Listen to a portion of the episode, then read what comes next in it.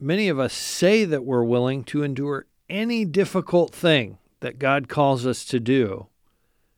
Gracia Burnham knows what it's like to live that claim out. One day we were walking through a swamp, waist high swamps.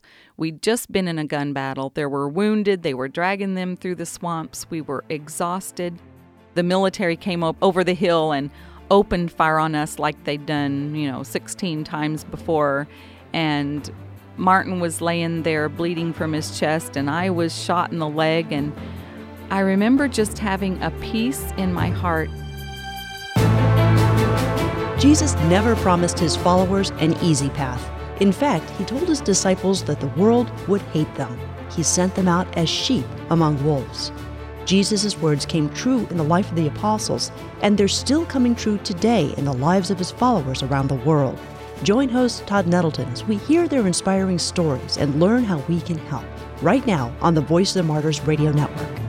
Welcome again to the Voice of the Martyrs Radio Network. We have a very special privilege today. In our studio with us, we have Gracia Burnham, former hostage in the Philippines, somebody that many of our listeners will recognize her name. Many of our listeners will have prayed for you mm. while you were in the Philippines. So, welcome, Gracia. It's a privilege to have you here. Thank you. It's my honor to be here. Gracia is the author of two books, and uh, one, In the Presence of My Enemies, talks about your experience in the Philippines. And one of the things that you and Martin managed to do, I, I think, from, from reading your book and from hearing you speak, is you you managed to balance we want to reach these guys and we love them because they need the gospel at the same time you were very clear they're the bad guys mm. they're they're our enemies they're holding us against our will how did you do that? Was that a a spiritual gift? Was that more Martin than you? Kind of talk to us about um, that. We talked that out because you've heard of the Stockholm syndrome, I'm sure, where a person being held hostage takes on the grievances of those holding him. We did see that start happening to us. So we would, every once in a while, we would say, okay, who are the good guys? The good guys are the ones shooting at us. Who are the bad guys? The bad guys are the ones shielding you in a gun battle and feeding you and making sure you have some water because it did kind of get all convoluted in your in your mind. We would remind ourselves who the good guys were, who the bad guys were. And yes, the Abu Sayyaf were dirty rats and they still are. But Jesus died for dirty rats and we're all the same. We're awful sinners in need of God's grace ourselves, and there but by the grace of God go I. God taught us some pretty important lessons. Maybe it took a year in the jungle to learn them all, but yeah, we started seeing their neediness and the, the end, the end of what they were doing, their destruction, and it kind of, it broke our hearts. One of the things that I appreciate about your writing is you're very honest in sharing your experiences and sharing even some of the maybe not not good experiences.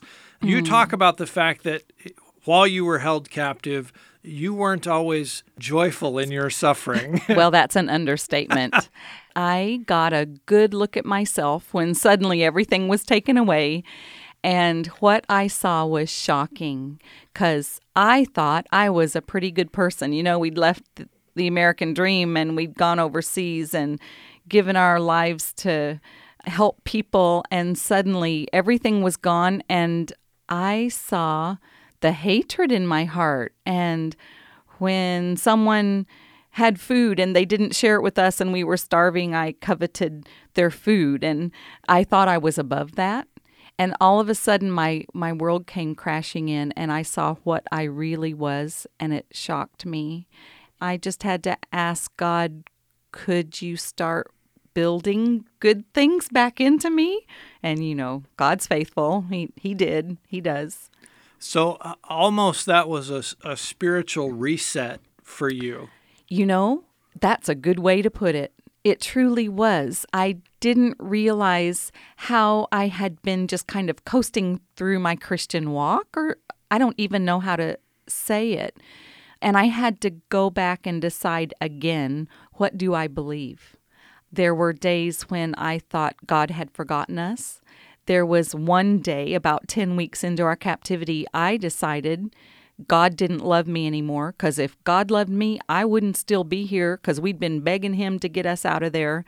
And that led to depression and being hard to get along with and crying all the time. And I was sitting by the river one day, and Martin came and sat down and said, Gracia, it's so sad to see you giving up your faith. And I said, Oh, I'm not giving up my faith. I still believe that God made everything and Jesus died for our sin. I just don't think God loves me. And Martin, very gently, as always, said, Oh, seems to me you believe it all or you don't believe it at all. He said, You need to decide what you believe. And I sat there and thought, okay, scripture tells me that God loves me. I've loved you with an everlasting love. With loving kindness, I've drawn you to myself. And I started thinking all all those verses about love and thought, okay, maybe I'm not feeling it right now. It's not working for me, but God's word says that He loves me. That was kind of the reset. I thought, okay, I'm going to take God's word for what it is and I'm going to believe it. I'm going to hang on to it with everything I've got because I'm in a bad place and I can't help myself. May as well let God do it, right? Uh, it's interesting that you talk about separating what you believe from your feelings. The thought that comes to my mind is marriage. You know, marriage is easy when you feel it, mm-hmm. but, but, then there's the times where you really don't feel it, and, yes. and what are you going to do? And I think spiritually that's true too. How did you fight through that process? How did you fight through that lack of feelings and just questioning? You know, I think I just kept deciding over and over. I remember one day we were starving we hadn't had anything to eat in days, and I thought of David's words in Psalm that talk about I've never seen the righteous forsaken or God's children begging bread, and we were begging, and I felt forsaken. And I thought, you know, uh, just because David's never seen it doesn't mean it's not happening. And I, I thought, well, why is my God shall supply all your needs? Why is that in Scripture if it's not true? So I just kept making decisions. I kept thinking, okay, God's word says it. It must be true. It's not working for me right now, but I'm going to believe it. I'm going to hang on to that. There was nothing else to hang on to. I couldn't trust our captors. They didn't have our best interests at heart. I wasn't strong enough.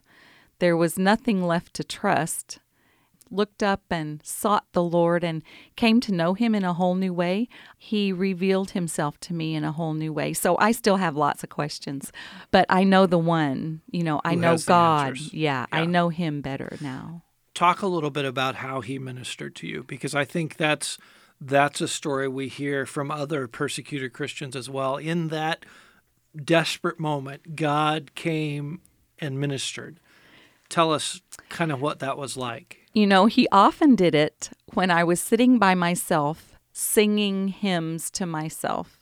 I used to go through the alphabet A, a mighty fortress is our God. You know, B.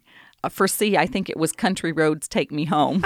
Something crazy, but I like that one. But I would I would sing the great hymns of the faith to myself. A mighty fortress is our God, a bulwark. He never fails. He's our helper amidst the flood. And I would put myself into those awesome words that someone wrote ever so long ago. The other thing God gave me was Martin. You know, I didn't know what sort of man I was married to. I, I knew he was a neat Christian, but never understood before our captivity his Christ likeness.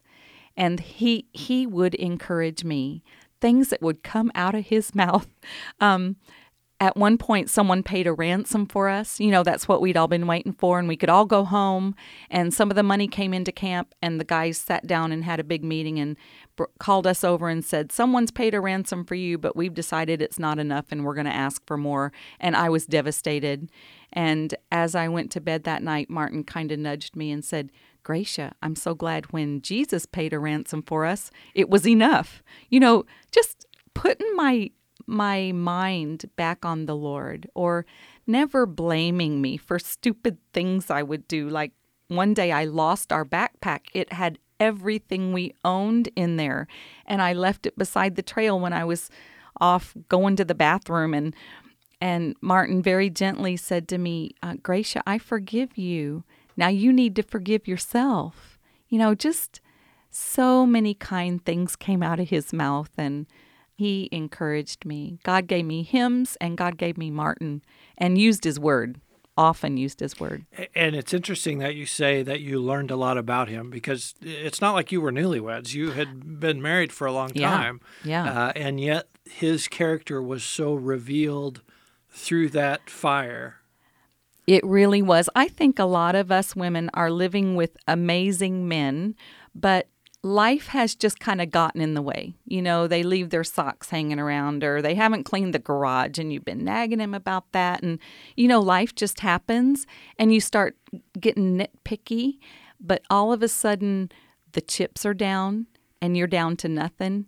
And this man just steps up and leads you and encourages you to be godly and I'm so glad I had that opportunity. I I've always been happy that I had those months with Martin in the jungle to really get to know him. what is the response? Because I know you're going around to the American church, you're sharing, you're sharing at VOM conferences. What is the response of the American church when you share your story?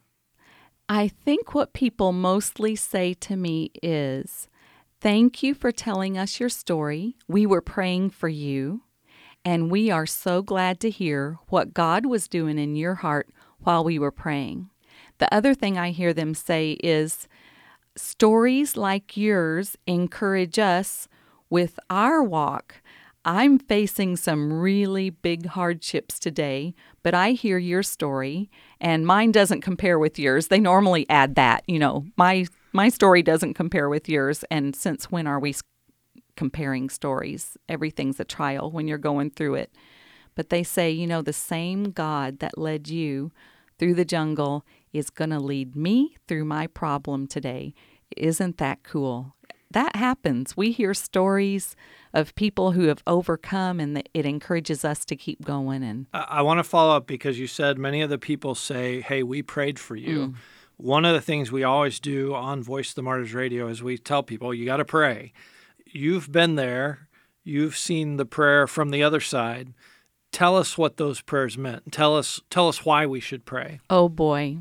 I had no idea how many people were praying for us. There would be days when all of a sudden I knew people were praying. One day we were walking through a swamp, waist high swamps. We'd just been in a gun battle. There were wounded, they were dragging them through the swamps. We were exhausted. And I remember thinking, all of a sudden, people are praying for us right now. But I had no idea. I thought my mom and a few other people then got home and found out that Voice of the Martyrs and other Christian radio stations were praying for us. And it suddenly made sense. You know, the body of Christ, we really can hold each other up, and we need people holding us up, or we're not going to make it. So now it's very important that I go to Wednesday night prayer meeting. It's very important that that I pray for others cuz I know how much I needed it. I hope that our listeners grab a hold of that and and think on that a little bit and the fact that there are people right now who mm-hmm. need those prayers. Mm-hmm. They're in those jungles, they're in those jail cells. One of the things that I often pray as we pray for the persecuted is, Lord, let them know that we're praying for them. So I'm thrilled to hear you say that's exactly what the Holy Spirit did. He reminded you, hey, there's people praying for you. He did. Tell us some good news because, because I know you still hear reports from the Philippines. You still hear reports from some of the guys who were your captors. Share share some of the good news. Oh, well, through a series of events, I found out that there was an American couple working in a maximum security prison in Manila with some of the very men who held us captive. So I started asking them, you know, who's there? Maybe I know them. And probably about 23 of them are in maximum security.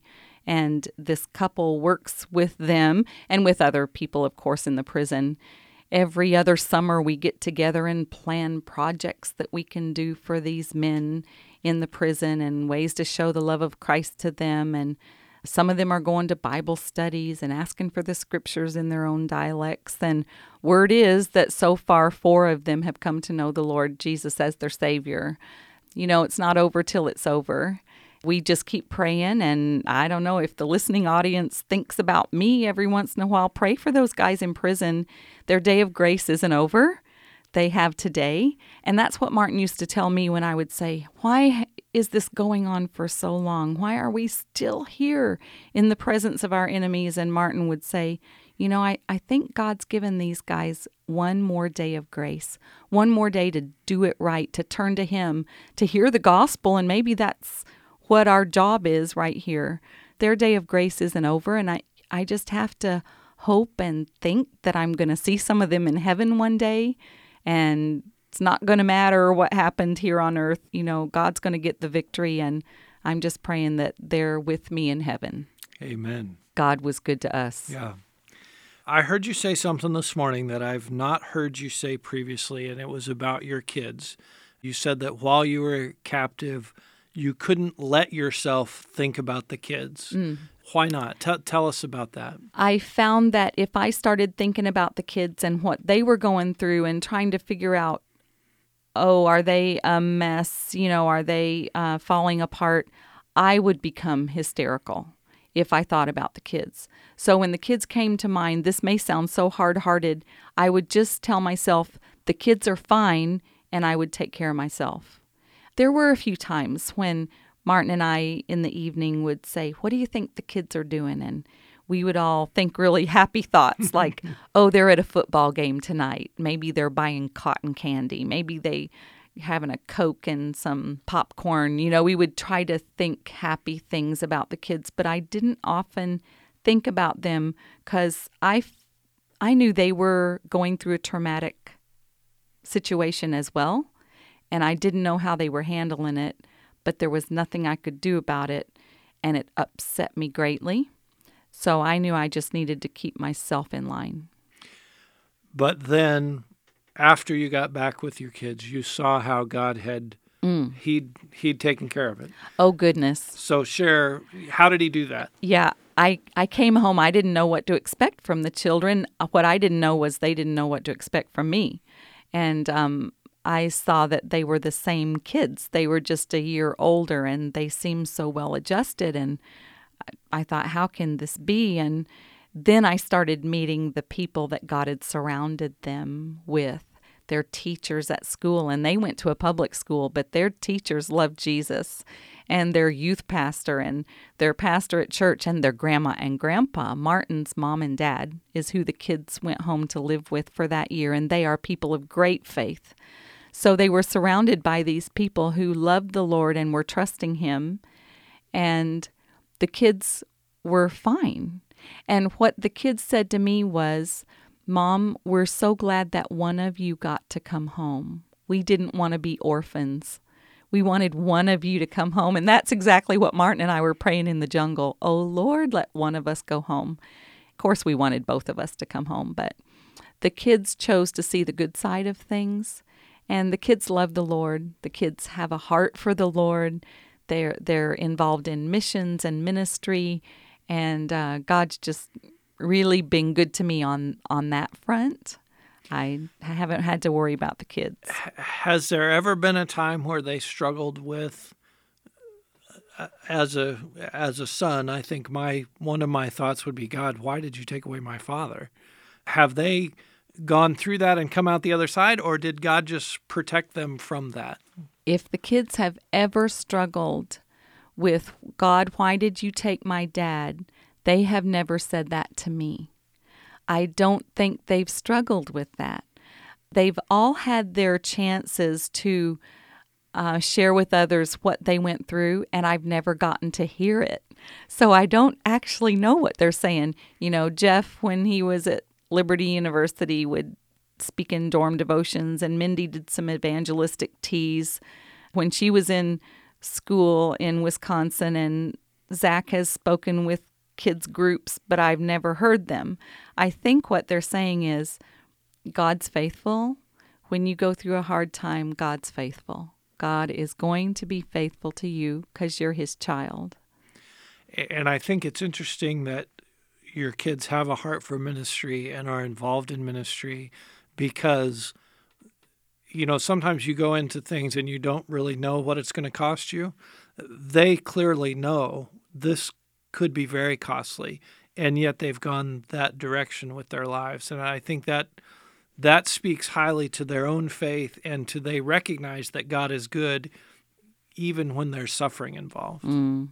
You know, um, Steve Saint, Nate Saint's son, I don't know, Nate Saint was the pilot that was killed in the jungle by the Auca Indians. And Steve Saint spent some time with my children on several different occasions because he could relate to them. His dad had died in the jungle like my kids. And several things he said to the kids were things I never could say.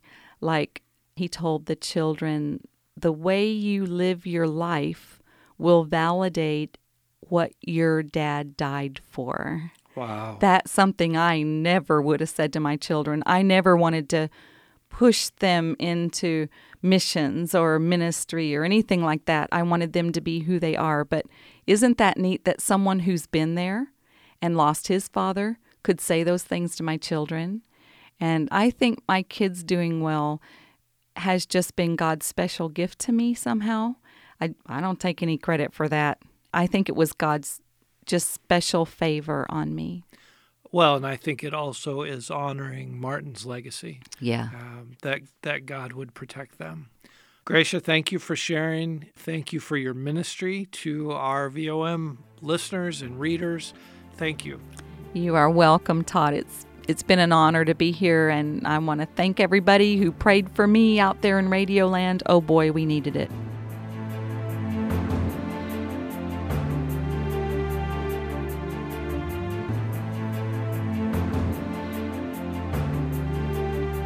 Thank you so much, Gracia, for sharing your story with us. You know, one of the things that I so appreciate about Gracia is just how transparent she is.